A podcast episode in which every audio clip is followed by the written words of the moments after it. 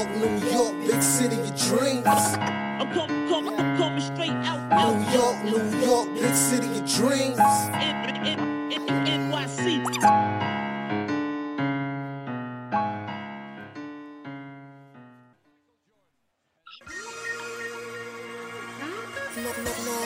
Yep. What's going on? This is Jay Ellis from the Knick of Time show here giving you that Knicks talk just in the nick time. Um, and the Knicks lose to the Golden State Warriors 101 to 111. We just didn't have it today, guys. We just didn't have it today. And it happens like that today sometimes. RJ Barrett, though, gives you 18 points, 5 assists, and 4 rebounds. Julius Randle gives you 20.7 rebounds. Jericho Sims gives you a double double, 10 points, 10 rebounds, and 3 blocks. But the Knicks could not overcome the cutting and shooting of the Warriors and fall 111 to 101. And we're to talk about it all. All right. But before we talk about it, you already know what it is. I'm to introduce my guys. And first and foremost, you already know what it is. It's the man, the myth, the legend, guy with the stats and the facts. Ryan G's in the building. Knicks were just outplayed tonight by a better team. That's all I gotta say. And of course, you already know who this is the Latin assassin, Mr. ESPN. It's supposed to be toasting. Uh, you already know it's my man, What's going on, Lee? What's up, guys? I think there was a slow pause on the fire Thibs train. It's back in full effect tonight. It's back in full effect. back in full effect tonight, according to Lee. What's, let's talk about. I don't even know if this is a, like a Thibs thing, even though I still have my gripes with Thibs today because of how much he's playing RJ Barrett. But um, I don't even feel like this is a Thibs thing to me. To, to me, this was like uh, the Knicks just just fell flat. They didn't have it. When you have Obi Toppin missing dunks two in a row, you're like, all right, what what's happening? It was a ball of confusion. They just didn't seem energized. It kind of looks like this road trip is starting to wear on them a little bit. And you hoping that wouldn't happen because we do have the Phoenix Suns up next on Sunday. So you was hoping we can actually catch a, a struggling a struggling Warriors team slipping, but that's just not what happened today. I don't know. What, what do you think, Ryan? Um, yeah, I agree. I don't think this game is you can put it on Thibs per se. I think it was just the Warriors just outplayed the Knicks tonight. Like the ball movement was A1 from the Warriors, especially in the first half. Um, I felt like the Knicks, especially early in the game, and I think this is what caused them to get down so quickly was they try to play with the Warriors. Like they try to play the Warriors game. They try to play fast, knowing that's the Warriors style of play. And I would have preferred them to try to ease back a bit on the pace and try to slow the game down and give the Warriors less possessions. But that wasn't the case. And then I think it was just compounded by the fact that they just weren't hitting shots. And that That's caused the Warriors really- to get on on the break, pass the ball around. Knicks weren't able to rotate on defense a whole lot of times. Warriors got a bunch of open threes. They hit them. And that's pretty much it. Like the Warriors just outplayed the Knicks tonight. And you can look you can look down the list of Knicks players tonight. Like you look down the list, it's hard to pick out a Nick that really played extremely well tonight. So I think tonight was just the Warriors outplaying the Knicks pretty much. I would say Julius Randle played really well tonight. Uh, of, of the three of us, I'm probably the most critical of Mhm. him. I think that he had the best effort, the best focus, and he seemed to be able to overcome the tired legs of this recent road trip to put the, put together a really good performance. I thought on the boards and in the paint, and overall had a pretty solid attitude of sharing the ball and trying to find open teammates for the most part tonight. Uh, him and Sims were the two bright spots of the game. I don't think there's ever a single entity that you can put the sole blame on on why a team loses. Usually, if, if you lose, there's multiple reasons why. I think Thibs is one of them because for someone who is supposedly in the lab so often uh, and so thoroughly, this he has not been able to adjust this team's defense to pick up on the perimeter and actually guard the three point line. He continues to push the guys into the drop coverage and protect the paint when he's playing teams that are scorching from three, including Denver, including Utah, including Golden State, teams that constantly beat their opponents on the on a three point line. And he has not gotten the guys to either buy into the system or create a system that guys are able to buy into uh, based on their skill set and their abilities. So this is definitely a partial blame on Thibs for doing the same thing and to the point to where you know you, you do it so much it's a point of insanity that there needs to be some defensive schematics changed to really move, shift the point of emphasis on defense to be the perimeter and not worry so much about having the rim protection down there because Draymond Green's not going to post you up and back you in and drop 30. I don't know for for me. Well, for one, when it comes to pace, the Knicks like listen, the Knicks pace has increased. We're top ten. We've been top ten in pace this season. I think at one point we are even like top six, I believe. So like the Knicks game right now is pace. Uh, the the, the Warriors just do it better. I mean, they're one of the originators of pace for me. Um, I, I would say it's not Thibs really because of the front.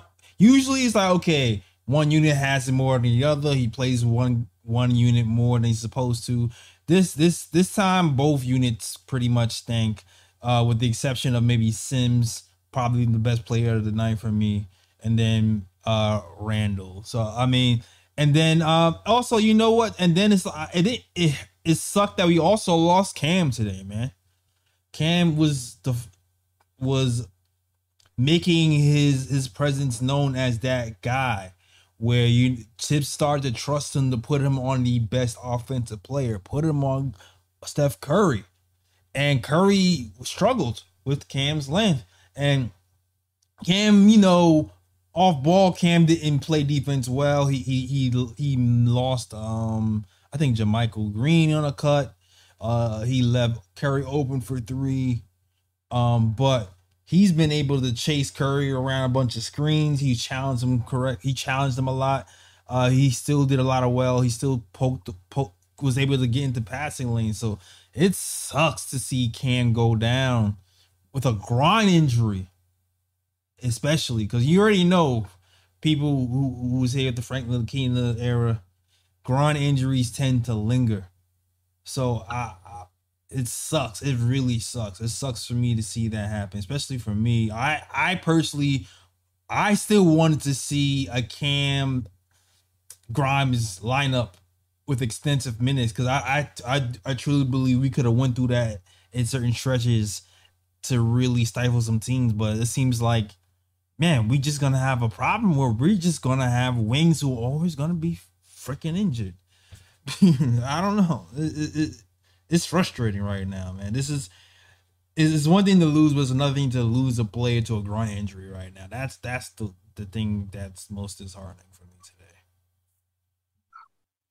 Yeah, but the thing is, you know, yeah, Cam, we lost Cam to a groin injury, which you know, groin injuries are very tricky. You know, sometimes you might think a groin is healed, and then when you start playing again, you're like, nope, that groin is still exactly. bothering. Yeah, and you, and you have to sit out a bit longer, but again, you know, this is opportunity now for Grimes to step up because you know Grimes is going to possibly be the player that's going to replace Quickley in the starting lineup, and and maybe Fournier might get a you know get a second chance because unless Thibs is going to cut his rotation down to eight, so you know it's, it's just it's just an opportunity for other players to step up and take um advantage of their opportunities. But um yeah, I do want to touch on one thing though, like I know Thibs has been the target, you know, of a lot of Knicks fans based on the play of the team this season. But I think tonight, like, even if Knicks defense was top notch, the way the Warriors were playing tonight with, with the ball movement and the fact that the Knicks were actually playing to the Warriors' strengths, they were actually playing at the Warriors' pace. I think even if, even if the Knicks played better defense tonight, I don't think they would have been able to stop the Warriors because the way the game was played, they were playing fast. And when you're playing fast and the way the Warriors move the ball, it's hard to keep your rotations tight. You know, like that's not a situation where you can keep your rotations tight. Like if the Knicks slow the game down and and probably force the Warriors to play a bit of a slower game, then yeah, when they're when they're in the half court, yeah, you're, you're able to keep your rotations tighter, even if the Warriors move the ball around. But when you're playing fast like that, it's really hard to keep your rotations tight. So I, that's why tonight I'm not blaming this on Thibs, because I feel like even if the Knicks were playing up to par, it would have been hard for them to keep up with the Warriors and their ball movement and the, and the pace that the Warriors are playing at. Yeah, I feel like the second half in general. I feel like the Knicks, 90 seconds. I feel like the Knicks did a pretty okay job um playing defense. I like the the insertion of Sims. I feel like Sims, um, especially with the small ball lineups, he kind of gives you th- that. He kind of gives you the best of both worlds, almost on a defensive end at least, where he can punish people with the rebounds. He can switch on to one through fives, and he, he can really make the and he can just recover. He can he can cover for a lot of mistakes. I, I feel like the second half we did as best as we could. seconds. I'm sorry. He we did as best as we could. Um, it, it for us, for me, it was about making shots. We just did not make shots. You cannot beat an NBA team and, and shoot. What did we shoot today? 26% from three, like nine for 34 from three is crazy. Missing the 10 first, 10 three pointers in the beginning is crazy. Jalen Brunson going two for 13 that's not going to happen most of the times. And it's not like Jalen Brunson was going against guys who are lanky, who can't take advantage of. He was missing, he was missing shots he usually makes in his sleep. So when things like that happen, you're like, you know what? This is just, it's just not to happen. Somebody else has to step up, whether it be Randle, whether it be RJ, or, or, somebody. And today definitely wasn't RJ. Once again, Randle showed some glimpses, but we just not he didn't have it. Uh, and we and we need just we need shooting, man. We we need shooting. We need shooting badly. Nobody can shoot the ball, and it's it's it's it's painfully obvious that if we can't shoot the ball, we, we have a ceiling for this team. So we need to find a way to remedy that. Yeah, I'm going to disagree with both you guys. Uh, I don't think defense is the only reason why we lost this game, but I think it's definitely a primary one. Uh, the Golden State didn't have their usual pace, uh, especially at home, where they've had a really a much better record than they have on the road. We were only we were in single digits at the six minute mark. There was an opportunity for us to miss this, for us to win this game. There, our lack of shooting was definitely a contributing factor why we lost. But if we would have pounded into the paint and gotten more touches for Sims and Randle, Draymond Green couldn't stop Sims. His offensive rebounding, his ability to score in the point in the paint with his athleticism, it was hard to stop. I think if we would have shifted gears a little bit more and stopped settling for three point shots and also guard their threes, there was so many times where Brunson and uh, RJ helped out in the paint and left their Klay Thompson wide open on the three. That's the reason we lost that single digit uh, deficit was because we allowed Klay Thompson, Curry to just be wide open not even a hand face. And those are the type of defensive lapses I'm talking about, where it's a combination of teaching and gr- Thibs grilling those guys to making sure that those rotations are, are, crisper than they were tonight, and also the guys buying in. I think his voice is losing a little bit in the locker room, and guys aren't the same bought in the same rate that they were two years ago, and even last year to a degree. We didn't have a, as much athleticism and defensive prowess as we do this year. So I definitely factor in defense, especially in the last five minutes, for one of the reasons why we lost this game. Yeah, but it's hard to argue that when the Knicks played good defense the last two games, though. Yeah, yeah they, they played the defense against two teams that were one that was missing their best player and didn't shoot very well from the field. And this team was completely healthy, had their entire team intact, and is one of the best three point shooting teams in NBA, fresh off a championship. Well, if, I, if this was the Charlotte Charlotte Hornets, yeah, I would give it to you. But it's a Golden State Warriors, and I think we were only single digits within five, five minutes. We had a shot to win this game, and they blew it on defense. Well, I'll say this: Thibs, we did not. Thibs did not lose this team. Thibs lost Knicks Twitter fan base. That's who Thibs lost. Thibs did not lose the team. RJ is out here defending him, and you don't see the performance that we saw defensively with Julius Randle diving on the floor and Jalen Brunson saying, "I'm gonna dunk it." If Thibs lost the team, Thibs did absolutely did not lose the team. You want to see what a losing teams look like? Go to that Fizz the Knicks Bucks game when Fizdale's was coaching. That's what a, a, a, lost team looks like. So Thibs absolutely did not lose the team. The team I didn't say he lost a team, but I think he's lost the ear a little bit in buying into his defensive schemes because they're seeing that his defensive schemes aren't working. And I think that some guys are frustrated with their role and how much they're playing. And you can see that by how, how guys, when they start missing shots, they start lapsing a little bit on defense as well. We've seen now Obi Toppin, Isaiah Hartenstein, Immanuel Quickley, and even a little bit of Cam Reddish and RJ Barrett. So it's definitely, there's an effect. I mean, that's what losing is going to do to you. And even though their record isn't as bad as it could be, the, the record doesn't show how bad this team has been in certain stretches. I would, yeah, I would say this. I I would say right now they're they're a 500 team, and Jalen Brunson, he tries, but I feel like him and Julius Randle, they they they still don't know. We have pieces now who aren't good as pieces last year on the defensive end. Jalen Brunson is not a good. It seems like he's not that good of a team defender when I'm looking at Jalen Brunson. To me, it seems like Jalen Brunson gets confused on where to scramble on defense. And the same thing goes for Julius Randle. And Cam Reddish has remedied a lot of that. He's caused a lot of turnovers uh, with his length. But even Cam Reddish sometimes doesn't know where to rotate. But Cam just kind of makes up for it with his effort. So I, I I don't feel like, you know, it's it's like they're down on him. I don't think I don't think that's it at all. I, I just don't feel like he that's it. They're like okay, well, they lost the team defense. This team is still kind of fighting on on that end in that regard. So it's we just need to get the shooting thing. We need to get the shooting thing well um better. I do believe that we still need to even though I don't think it showed in this game in particularly, I do feel like in the grand scheme of things, we might have to revisit how we guard threes in general, just like uh, but uh, uh Budenholzer, who adjusted his three point defense because of the Bucks um lost to in the finals to Robert Williams raining threes and it was all open. I think we still need to adjust it in general. Um because we still have all these no names getting career high from threes on us. So maybe it is adjusting the scheme sometimes where, where we don't have four guys in the paint, but uh or staying home on more shooters. Maybe that needs to happen. I just don't think today was like the the reason. I don't I don't feel like today was that day to to blame the scheme on it. That's that's all I have to say.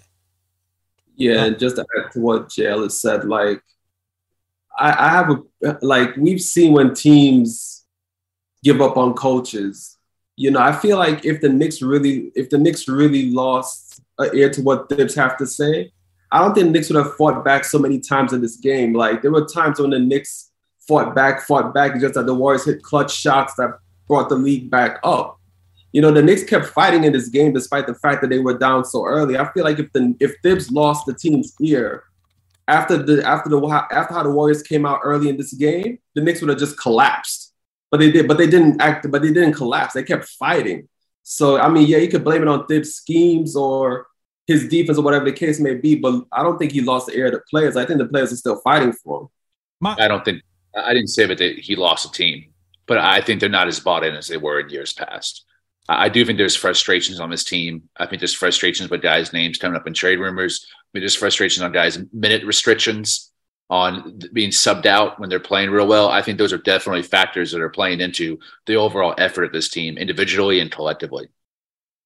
I would say for me, my per my only it's interesting this season, Knicks fans on Twitter at least wanted Thibs to do certain things. And we've gotten probably eight out of the ten things we wanted to see. We wanted to see Cam Reddish start. You know, we wanted to see a mix of Hartenstein. Now, granted, a lot of things happen because of injuries. So you take it with a grain of salt. But to me, the biggest issue for me right now is still the accountability factor. I my biggest issue for the last two games is where the hell is Grimes when RJ Barrett is playing sick and clanking 19 threes in a row and lagging on defensive end, especially in that Denver game. I do feel like we could have played Grimes. And I get that he's trying to shorten the rotation to nine people, but like you have to kind of read the situation. This is why you have depth. You have depth to take over when other people are down or not giving their best, and he doesn't. He hasn't utilized that.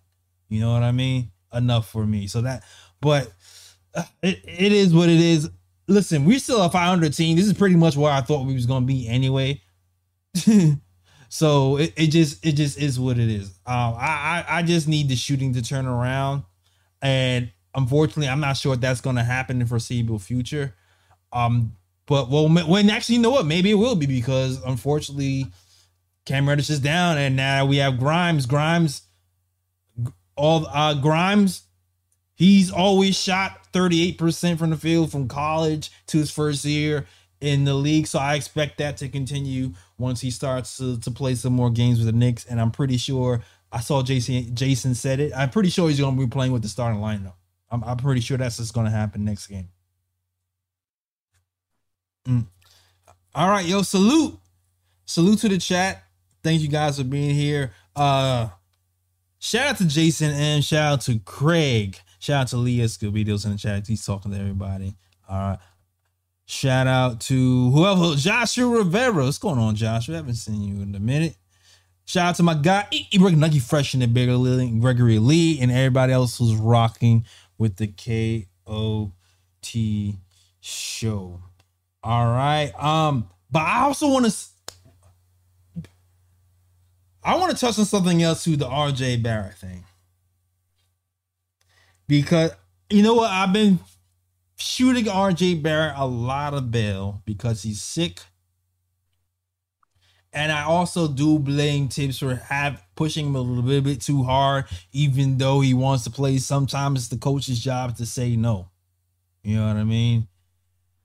With RJ Barrett going 19 over 19 for three. With RJ Barrett still making silly decisions on the drive, even though he had a little bit better game today. Does any of this start to bother you guys? Um, about the like the long term future of this team with the way RJ Barrett's t- playing because I'm, you know, it seems like a bug is going throughout this team, but and you start to wonder. You just start to wonder. You're like, you're right, cool. He's missing shots. Cool. He's not playing well. Cool. Um, it's because he's sick. But if he didn't traditionally have these slow starts, I would I would just you know say he, he's sick and that's it. But now I don't know, man. I'm almost at that point where I'm getting very concerned. But I but I don't know. What do you guys feel? Is it just me? No, I agree 100. I, I think the high expectations we place on him is where he was drafted in the lottery at third in 2019. That has a lot to do for me personally. I the the lens in which I view him is I'm it's he's unfortunately he was drafted behind Ja Morant and Zion Williamson, two superstars. So uh, my mind is always trying to to, to make sense of that draft placement at number three while watching guys that were drafted after him play a lot better than he has up to this point. Uh, most notably Tyler Herro, who's a player who I absolutely hate to watch, but have to admit that he's been more consistent than than RJ thus far. Um, I think there's just a lot of limitations. There's limitations athletically, there's there's limitations in his ability. There's limitations in his speed. There's a lot of things that I physical gifts that he doesn't have. While he does have a high IQ and he seems to have you know a very positive outlet to where he doesn't let one game affect the next. There's a lot of things that are going to keep him back from ever being consistent 23, 25 point per game score with really efficient splits. I think what we're seeing right now might be the ceiling of what he is. I think he can get a little bit better in his three point efficiency, but the field goal percentage, finishing around the rim, you know, the, the, the game to game effort on defense, it's been a struggle. And it, we're four four seasons in now, and he's been starting every season off the same way.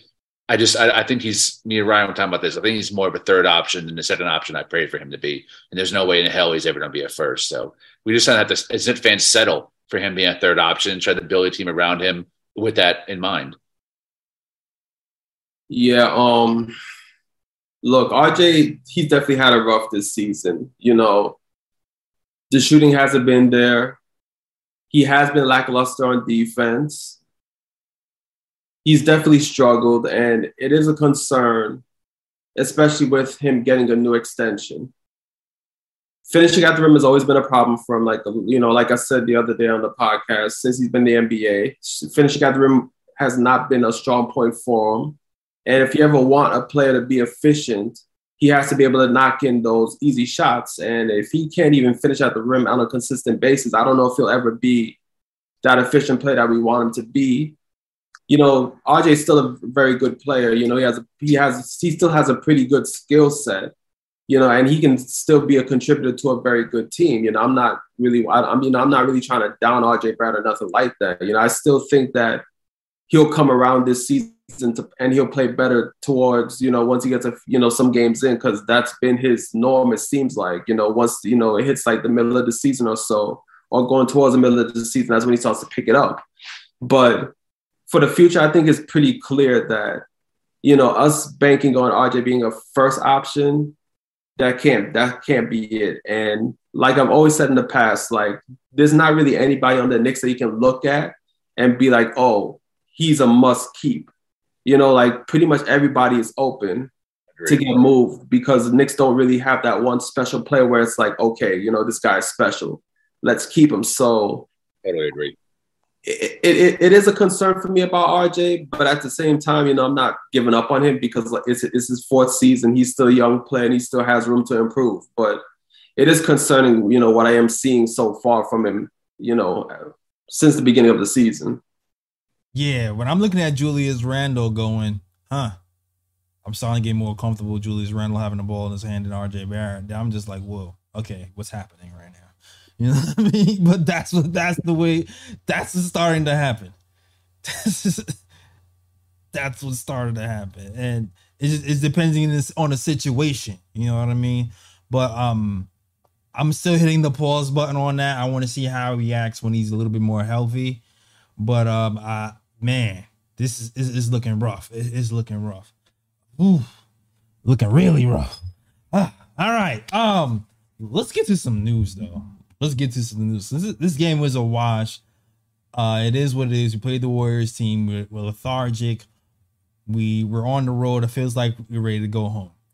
Um, so let's get to some news. Um, listen, all right, here we go. So, news from Ian Begley, news from Shams, but I'm gonna read something from Ian Begley. Uh, Ian Begley has reported that some teams have had cursory trade conversations with members of the Knicks organizations involving Derrick Rose. All right. Cursor cursory trade conversations. Cursory. I had to look this up because I was like, these SAT words. All right, salute to you to go in with the SAT words. Hold on, Ryan G. Ryan G is the educated one on, in the building. Cursory means it was kind of like fly by night Am I right, Ryan? Because you you you the one that the education here, right? Kind of fly by night. Didn't really I mean, get into EJ detail. It's kind of just like it's not. I mean, base. yeah, it's not serious talks. It's just kind of like you know touching base, pretty much like yeah, preliminary talks. I guess you can say that. preliminary, preliminary. But thank you, Ian Begley, for causing me to use uh, the Google Dictionary. All right. Uh, but also some teams, uh, Begley's also reported that uh, the Knicks have gotten calls on Immanuel Quickley last week. But um, it's funny because the Shams angle was interesting because the Shams angle is that the Knicks are open, have been open to talks because they're looking to lessen the glut at guard, which is interesting. So when you when you hear that, lessen the glut at guard, you're like, okay, what guards aren't playing? You know what I mean? So who, who's on the bench? We got Quentin Grimes, who's the suspect number one, and probably the most likely he's talking about because of all the trade rumors talk about he's untouchable, which I still think is kind of fugazi. But I do feel like the, the, the Knicks do hold him in high regard. And then we have Evan Fournier, which I can't imagine that being happening because the Knicks have been trying to trade him all last season, off season, and Miles McBride. So to me, and everybody else is probably looking, okay, they're trying to move these guys to give Grimes more playing time. Um, but how do you feel about the Knicks even uh, even accepting calls on IQ or Derrick Rose to get Grimes playing time?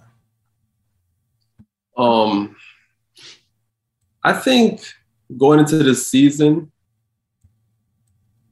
when you look at the roster, and you like you, they, Knicks have basically have three point guards. You know, you have Derrick Rose, Brunson, IQ. I think going into the season, like we were hoping that Thibs would try to incorporate all three into the lineup, but I think realistically speaking, like you know, eventually somebody's gonna have to go because to have three point guards and try to split time between those three point guards, it's going to be pretty rough. And now Thibs has shown in his rotation now to nine players, which makes it even worse now because now you have a young guy in Grimes sitting on a bench that has potential, and Thibs is not playing him, but you have these three point guards that you're trying to play. And I think the I think the way the Knicks are thinking about it, like I think the Knicks are still trying to think long term. I think the Knicks know that okay, we're not gonna be able to keep all these players, so we have to start letting some guys go and see if we can get some draft capital in return, so that we can eh, so we can you know get more picks in and then increase our chance to land that big name player in the future. And I think that's how the Knicks are thinking about it. But now you have to look at it now because okay, I think ideally most Knicks fans would want Brunson starting, IQ backup, and if they have to and if they have to move a guard, probably would move Rose. I think hmm. that's how most Knicks fans would be comfortable. But I also get why the Knicks are accepting calls for Immanuel Quickley because you have to think about it in this way. If Immanuel Quickley is gone, does that really hurt the Knicks' chances of landing a big name player? Not really, because the Knicks have enough young players on their squad to where they can still make a move for a big player in the future. So if you can trade one of your young guys and get a good first round pick in return, that strengthens that strengthens your draft capital. You open up that spot so that you can have one of your other young guys play and get playing time under Thibs. So it's like it's one of those situations where it's like you have to try to think of the long game. You know what I mean? So that I try to take my I try to take my emotions out of it because I do like Quickley as a player. I do like Quickley, but I'm trying to think long term about it. I'm like, if they would have moved Quickley for a good first round pick, that wouldn't necessarily be a bad thing in my eyes. Because at the end of the day, the Knicks are not going to be able to keep all their young players. Somebody has to eventually go. That's that's a fact. And if and I think if the pick they get for IQ, if that would, if that trade was to happen, and they use that same pick stacked on some picks that they already have to bring in a big name player, I think that would lessen the blow of Knicks fans missing IQ if he's gone. So I can I, I think that's where the Knicks are coming from in trying to, you know, move either Rose or IQ. I think that's how they're thinking about it. I agree with it with just about everything you said, Ryan. I, I think we as Knicks fans can overrate our players and our roster to a certain degree, uh, maybe even more than other fan bases. I'm totally on board with trading Rose or IQ for the right price. Um, Jay Ellis and I was earlier. I, am not interested in flipping IQ for a lottery protected first round pick. I'm not interested in, in trading IQ for a player, uh, a comparable player of his contract, age, or skill set. I'm very interested in trading IQ in a bigger package for a player that we can actually be our number one option, can elevate the play of the rest of the team, and get us past this hump of being a middling predatory based team, which we are and will be for the foreseeable future until Leon Rose makes a big move. And a lot of that's based upon our the indecision of the front office to make the full commitment to either being a rebuilding team or a team on the way toward contention. We don't have the pieces to contend. So, in my opinion, we should be tearing us down, getting rid of these guys that are keeping us in this 500 space, and just really tanking for a solid talent until we get to a place that we actually have the cap room, the assets, and number one option to move forward and really challenge uh, the rest of the NBA. But Rose, I would get rid of for a late first rounder just to free up minutes from McBride. But IQ, I'm definitely willing to trade like every player on this roster at the right price. Yeah, I'm I'm with Lee on that one. Like I wouldn't trade IQ straight up for a pick unless because I do feel like listen, we have a lot of first round picks. I know we have the three the OKC picks, we have our own first round picks, and then we have players. Usually, I feel like when it comes to stars, it's a combination. They want a combination of picks and players, and I, I and I see Jason saying, "Well, Utah didn't want IQ." Utah is Danny. Danny Ainge was trying to fleece us. So, like, I don't think Danny Ainge is like a good gauge of what's acceptable and what's not on the trade, especially when he when everybody can say that you know if he was looking for draft capital, he accepted less draft capital from the Cavs, which was which was a downgrade in my opinion. But Agreed. So it's like I don't think that's a good gauge of IQ's value. If IQ, this, and here's the thing. Here's what Ian said. We didn't call teams about IQ. Teams are calling us. That's that's different. We're not shopping IQ. Teams are calling us and they're going, you know what? Let me see what they're saying. That's different. That lets you know that there is value if teams are, are are poking their head around to see what the cost is going going to be. So like for me, and I, I we talked about this behind the scenes, and Ian Begley said this. Ian Begley said the Knicks are looking for something like around a mid first rounder, but he also I also was peeking around, and he also said that is is not clear on whether it's just a mid first rounder or a mid first rounder plus. Now, if it's a mid first rounder plus something else, then all right, cool, I can see that. But for me, only reason, only re, only way I'm doing IQ for a mid first rounder straight up, if if the team goes, hey, to get this big name player, we don't want IQ, we want a first round pick. Then we call up a team, get the pick, get a three tree trade going, and things go like that. Now, now for me, here's why I to I already know that IQ has been a solid defender for us. He has not shot well for us. That's the that's been the biggest issue. But I guess the thing that I worry about is running the bench offense. Like the bench offense, who do we have running the bench office once IQ is is off the floor? We have Derrick Rose who's been getting six minutes a game. He's looked a lot better today.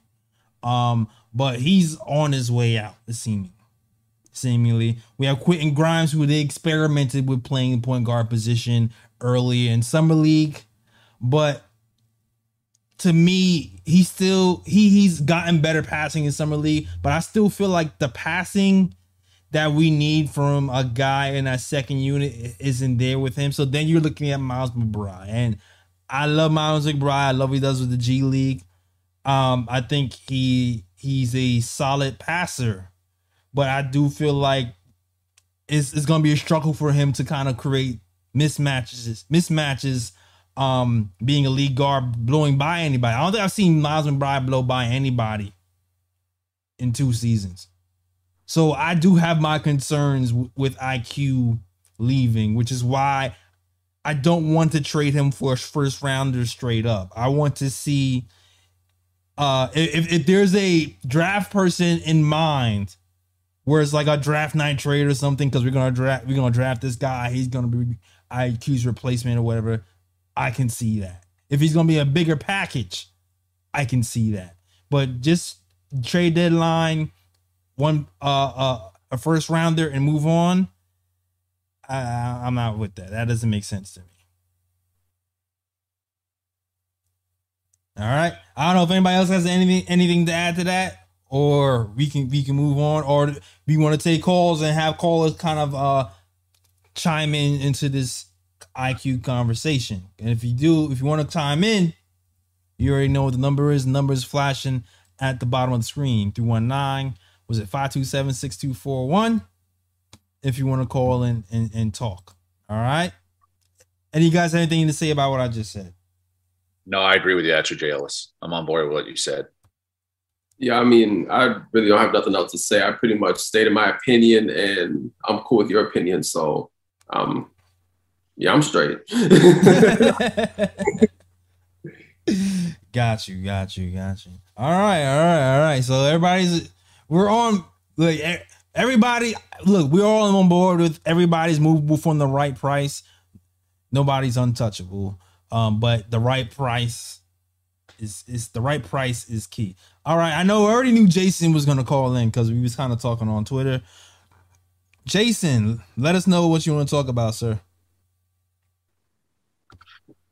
Okay, it took a while to stay unmuted. I wasn't sure. Um, yeah, I was just gonna say first off about the night game. I think they were kind of tired. Like I know they they had a back to back and they that's a tough back to back, and I don't know. They just look they look drained out there, and supposedly they're all sick too. So I wouldn't take too too much out of this game. Like I, it sucks, and it sucks the way RJ played. But I'm not gonna like go crazy and say like, oh, this this this, this means the team is terrible. I think they they were just they're kind of tired. That's what it looked like to me, at least, especially in the beginning. Yeah. It looks like Now, RJ is more tired the last game, uh, to be honest with you. But I'm sorry. Go ahead. Go ahead. Continue. No. Uh, yeah, yeah. About RJ, what's scary is that I, I thought about like everything you could say about Randle last year, you kind of could say about RJ this year. Listen, Very scary. very scary. Very scary. scary. very scary that I'm like, yo, RJ, why aren't you closing out on the? Why are you standing there? But I, I'm like, I'm, I'm struggling thinking, you know, he's sick, so he's not doing that. But then he was doing, he was showing glimpses of that earlier this year too. So before when he wasn't sick, so I don't know, I don't know. But yeah, continue, Jason. Yeah, on to the IQ stuff. I just want, I just, I just, what I want to say is, Knicks fans and you guys included, at least you and me, like you guys overvalue. Like nobody's giving up a, a lottery first for Immanuel Quickley. Nobody Like, said, wait, nobody said he was, he was giving up a lottery pick for Immanuel Quickley. Nobody said that.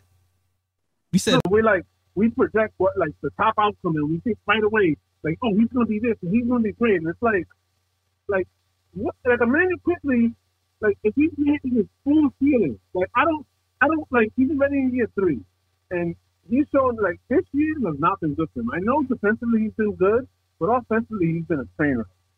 Like he's been a train wreck. And if you're gonna tell me we have to keep him because he plays good defense, so does Grimes.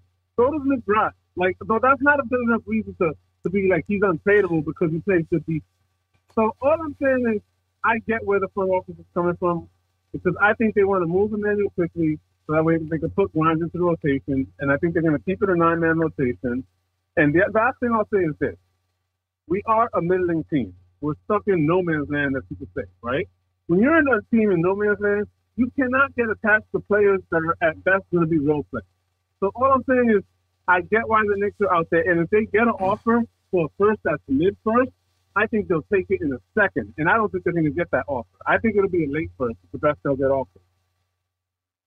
Oh, here, here's what I'll say. I, and, and you'll see other people talking on Twitter about the defense. I'm not talking about. I'm I'm saying defense is a skill that Immanuel Quickley has. But I'm, what I'm also saying is this: as a as much as a train wreck has been, Immanuel Quickley has been on offense. It's, mo- it's mostly been about the shooting, right? We had the first few games where he wasn't really passing correctly. He was passing, was just shooting, shooting, was passing. And these last eight to ten games or so, he's been playing better as a guy who can facilitate the offense, but he can't hit the broadside of a barn. What I'm saying is, if we just trade Immanuel Quickley for a pick right now, when Jalen Brunson goes off the floor, who's really running the offense? Is what I'm saying. Derrick Rose. Derrick Rose. Derrick Yeah, Rose for how running long? Derrick. That's who's running the offense too.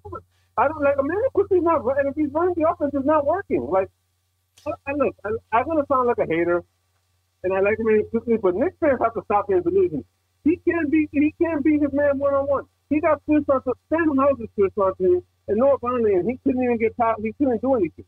Like he's not, he hasn't been good. He hasn't made the improvements that we all wanted him to make. He hasn't Like, been he shooting hasn't good. He he hasn't been shooting good. He hasn't no, been shooting good. Even shooting. He's hesitating. When the ball gets to uh, point to him, he doesn't even take the open three. Like that's like that's bad. I know that's bad, but to say nah, he, I'm sorry. When he when when a guy is constantly the top of the plus minus food chain on the Knicks, even though he's shooting bad, I can't say he's been a complete train wreck. I just I just can't. And I understand that you want Derrick Rose to run to run the thing. But like, how often is Derrick Rose injured per year? I mean, I don't think that Quickley is run the offense good at all. That's just the way it is. I think Quickley plays best when he's on the court with Derrick Rose or Jalen Brunson. And if he was playing by himself, the offense would be really bad. And I think that if if, if that's the case, then when Rose gets hurt, I'll I'll put McBride in because you know what? I don't think Quickley I don't think Quickley's really playmaking. Like a lot of people keep saying he's playmaking, but I, I mean I saw today he missed a whole bunch of passes. You see Obi fighting for the ring. He misses Obi so many times. Like yeah, Obi missed two Obi open so- late, two open lobs that he got him. It was wide open. He he missed. Obi went reverse dunk. And he missed the dunk. You can't put that on Quickley. Obi was missing everything today. And if you're looking at the, the statistics on the, on the creators, he's 95% on assist percentage. Like he actually gets people open shots when he's on. So like I understand that he has his flaws and he's not the perfect point guard that everybody wants. But like this is like a this is like a like a, a middle ground here. People are saying like he's a trash point guard or he or he he he just can't it's not that or he's just a spot up shooter. But I, I know he's not perfect. But it's like who do we have after Derrick Rose who's going to be out the league in a few years? But Jay Ellis, to me, he's not a point guard. Period. He's a combo guard. He's a guard. He's a combo guard. Yeah, and he plays best softball. He plays best off ball to me. Like I like this was the year. This was the year to really prove it, and he hasn't proven it. Maybe I mean, look, if he turns everything around, then maybe it changes. But 16 games into the season, you know, Yeah, I, listen. Uh, I said before, I said it again. I, I feel like he's done better. Um, he hasn't shot well. That's that's my my view is he has not shot well. He's had struggles running the offense earlier in the year, and I feel like the last few games he's gotten ready to run the offense, but he just hasn't shot well. He shot twenty percent from the field. That's that's how I feel. Well, I think I think if Grimes, if Grimes was put, we have a Grimes rotation, and you put Grimes in his spot, we wouldn't miss a beat. To be honest, I really do. You you watch Grimes some summer league and thinks he can run. You Grimes can be a point guard. I never said. Who said he's a point guard? They're both not point guards. I don't. I never said You said he wouldn't miss a beat.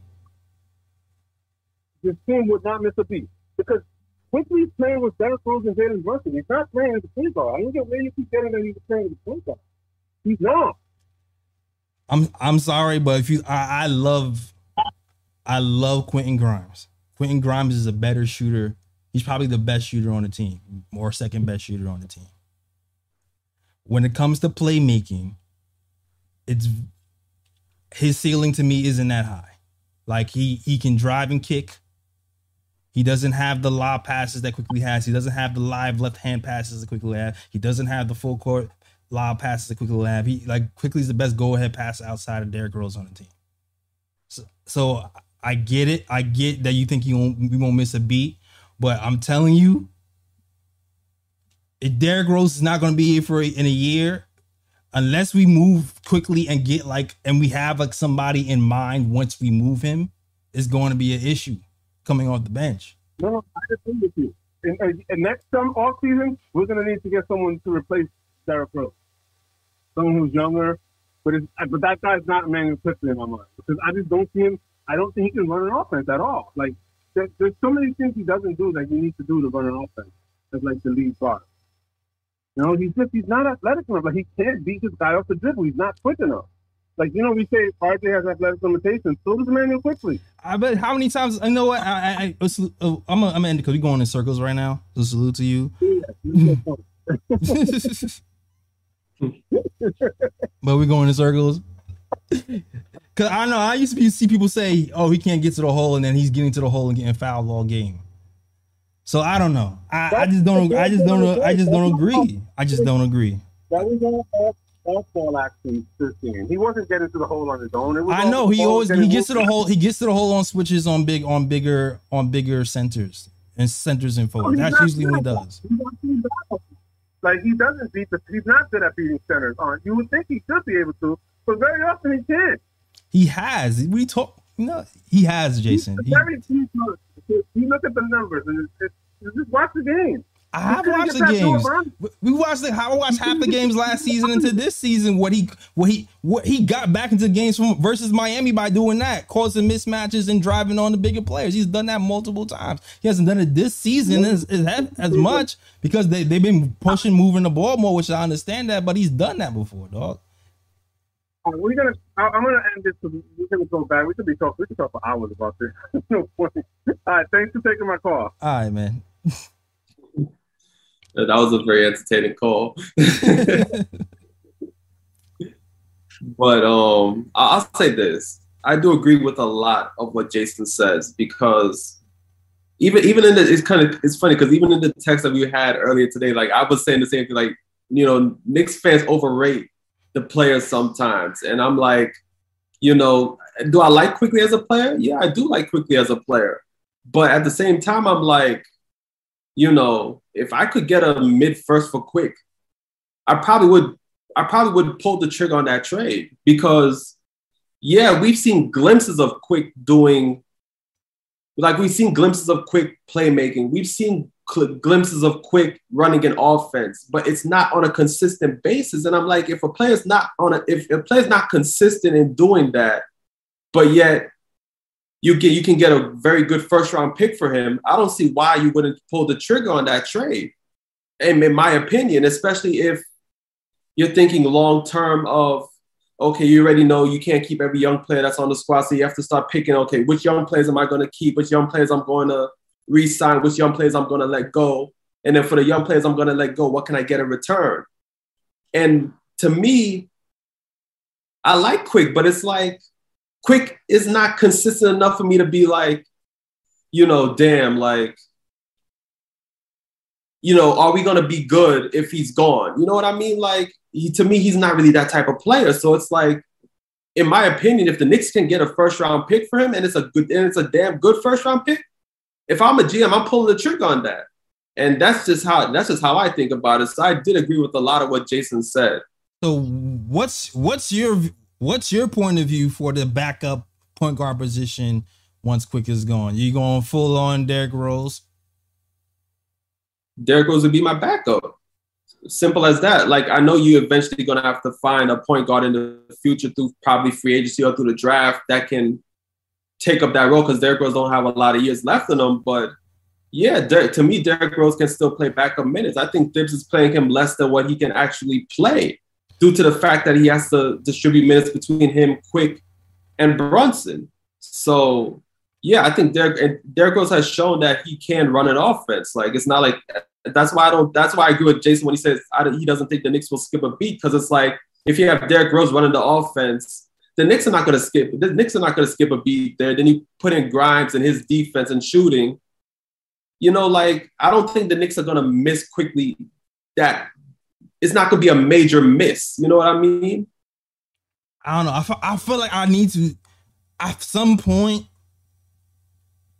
Well, Jalen Brunson does help the point guard position, but I look at Derrick Rose and I go, okay, this guy has been injured every year for the last how many years? So how long are we going to count on Derrick Rose to kind of bail us out from year to year? Which is why I'm saying at some point I wanted to pass on the torch. And especially like even like moving Quickley now when his shooting percentage is like the lowest it's been since it's been in the NBA. It just seems like a weird time to to move him. I want to push back on a few things. I, I don't think I kind of felt like Jason was arguing with himself because it doesn't seem like anyone on this panel overrates any player on the team, and all of us are open to everyone being traded for the right return. I think the three of us are in agreement that no one is untouchable on this roster. Correct. Uh, from Obi to RJ to Rando to Mitch, I think for the right deal, I would pull the trigger on any of them. But to me, what's the point of trading Immanuel Quickley for a, a mid first round pick that's going to end up being a player on Immanuel Quickley's level? Like, what direction of a team does that say that we're giving up on a 23 year old guy and then committing to Derrick Rose at 34 to be our backup point guard? Like, that's falling further and further into purgatory. Like, that doesn't make any that doesn't make any sense to me. That's not picking a direction and Right. committing to.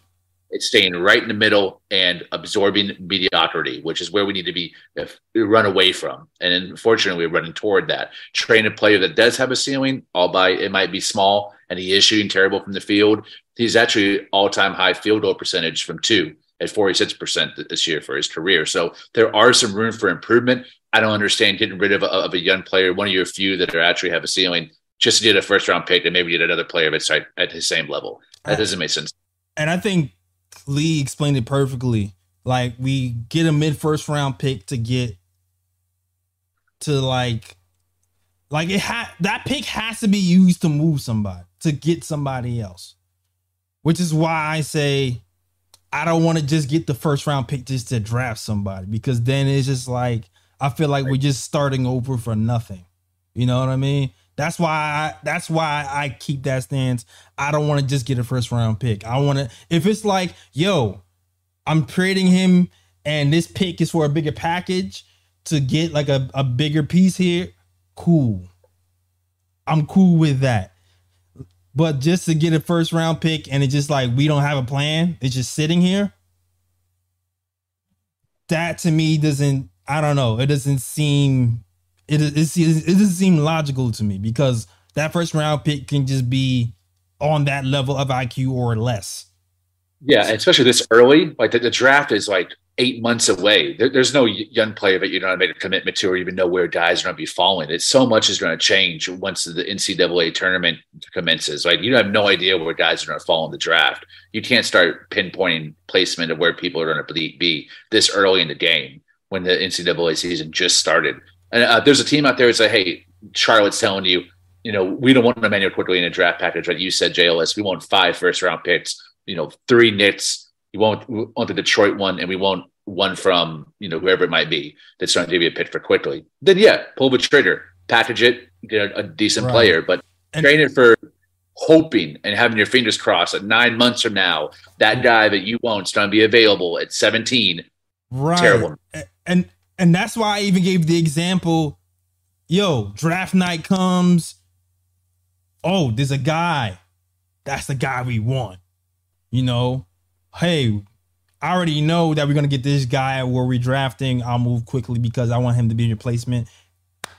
Cool, cause that's the vision. That like you you're in on that guy. But I the blindly no. Like to me, it just seems like collecting Pokemon just in case we need to like trade for a bigger. I don't, I don't know. Like it's just it, I don't know. It just seems like really hopeful, like blind hope for me anyway. Mm. I, I, don't know because I don't think y'all hear what I'm where I'm coming from with this because it's like you have to build assets regardless if you want a big player. If you can get a good first round pick for Quickley, that adds another first round pick to the arsenal. I'm not saying you use that first round player to draft another guy 15th, 16th, or 17th to get another player that's a caliber Quickley to come to the team. You're thinking long term. You get another first round pick and it's a good first round pick. That's another first round pick to your arsenal. So that when that big player becomes available, you have another draft pick and then you still have young players here that you can actually trade to get that big player here. So if they decide to move Quickley, I don't see that as a lateral move. Like the where the Knicks are right now, they're not going nowhere. You have to do something. We have yeah, um, you have to do something to change the um the direction of the team. And uh, and like like I said, there's nobody on this team that's really a game changer at the moment. Everybody is just a good player. It's, it's either they're solid players or they're good players. Knicks have enough of that as it is. So if you could bring in another asset, it's a damn good first round pick. If you get lucky with Quickley, you get a good good first round pick for Quickley and add that to the assets that the Knicks already have. That gives you another asset in the arsenal, so that when that big player becomes available, now you have even more to work with, and you can bring that big player here, and things will be good. I bet you if that happens, people are going to forget that they moved Quickley for a first round pick. There's That's what I'm trying to say. There's so many unknowns with that first round pick, though. Where's that pick coming from? What's a team? How much better does a team get with Quickley? How much? How much better is that team in the Knicks? Like, what year is that pick? What's a player that you're trying to target? There's so many unknowns with that. That makes it Detroit, Washington, and um, what's the other one? Milwaukee picks. That's why they, they didn't have the same value this offseason as right. Danny Ainge for the Nits one. He wanted Nits picks because he knew those Exactly. picks Like because we sucked. You don't know about the other teams and how f- further on they are. I feel like the only team with like valuable picks right now might be the, the Lakers. Cause I feel like everybody else who has picks, they're either low first or like heavily protected. Like to, it looks like to me, Lakers are the only other team besides the Knicks who actually have like value picks for real. Yeah, and that's why I that's why I'm not saying just move for any first round pick. I said if it's a damn good first round pick, yes, you move them. Like who's the middle of the pack right now? Who's who's who's I mean it's it's funny. You can't even tell who's the middle of the pack right now because everything is so bunched up together. You know what I mean? Yeah, it's like anything anything anybody can break at any time. not trying to- I'm The whole trying East is pretty much 500 I'm just, saying, I'm just saying that if a team comes in for Quickley and it's a damn good first round pick, I don't. I, all I'm saying is I don't see why you don't take that. I don't. I don't see why you don't take that trade. That's a I'm damn good I'm first not- round I'm not pick? 'Cause trying to you're- pinpoint like okay, it's this team's first round pick or that team's first round pick. I'm like, if a team comes in and you know for a fact that's a damn good first round pick, you make that trade. Is Phoenix a damn good first round pick? Now, You don't trade Quickley for any first round pick. I'm If it's a damn good one, hell yeah, you make that trade. But what is a damn good one? that's what I'm saying. that's that's why What team? What year? There's too many unknown qu- uh, quantifiers. It's hard to say that. I don't know, man. All I'm saying is something different has to be done. I agree you there. Cannot hold, you cannot hold on to players who are solid, good, and expect Knicks are going to go anywhere. I, still- I I- agree. it has to something I has agree. to be done.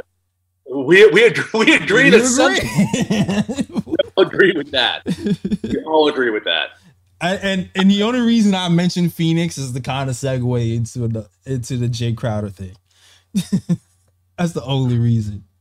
That's the only reason because I we going back and forth. Or, listen, salute to the chat, man. I'm I'm definitely going to clip this up and have this on as a standalone. Uh, to let to see what you guys think about this Quickley conversation. Whether you trade Quickley, whether you only open to trading the roles, what do you expect back for Quickley? Is a mid first good for you? Do you want them in the package? You gotta let us know in the chat, uh, and and we'll clip this up later. You can let us know on this this chat when it, when the video's over or later on.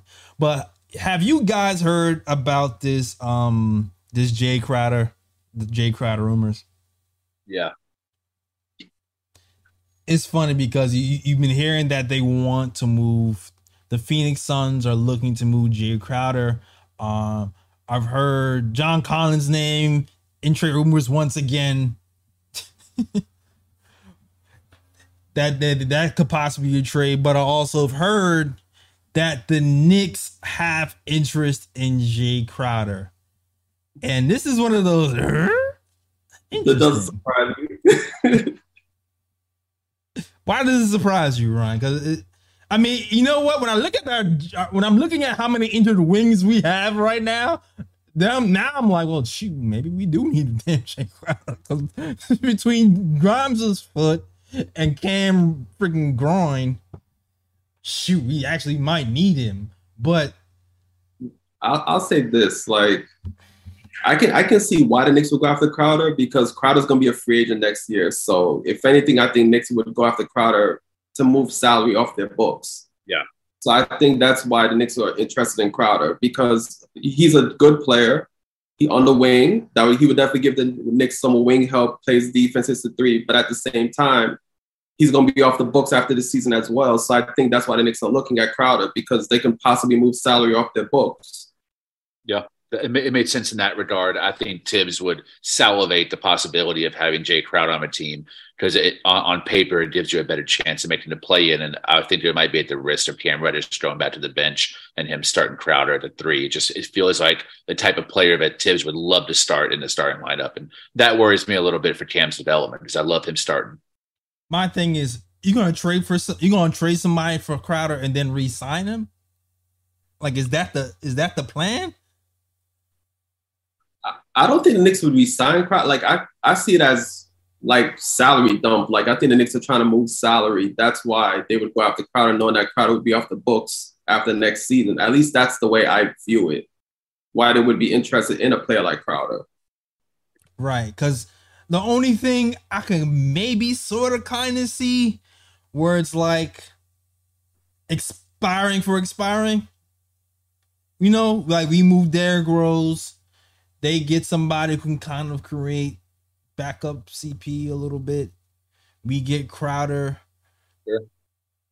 Um, then it, I mean, it doesn't really move the needle really, but it opens up minutes for Grimes and Cam because Derrick Rose is out the way. Maybe I could see something like that. Um, I know some people are saying Evan Fournier, um, because you know Evan Fournier has two years, Crowder has one year, and then yeah, I'm, I shout out to Jason. We was talking about that earlier, and Jason was kind of like, well, you know, we might need Evan Fournier for salary to move for like a bigger trade because the Knicks are kind of at salary cap right now. Right.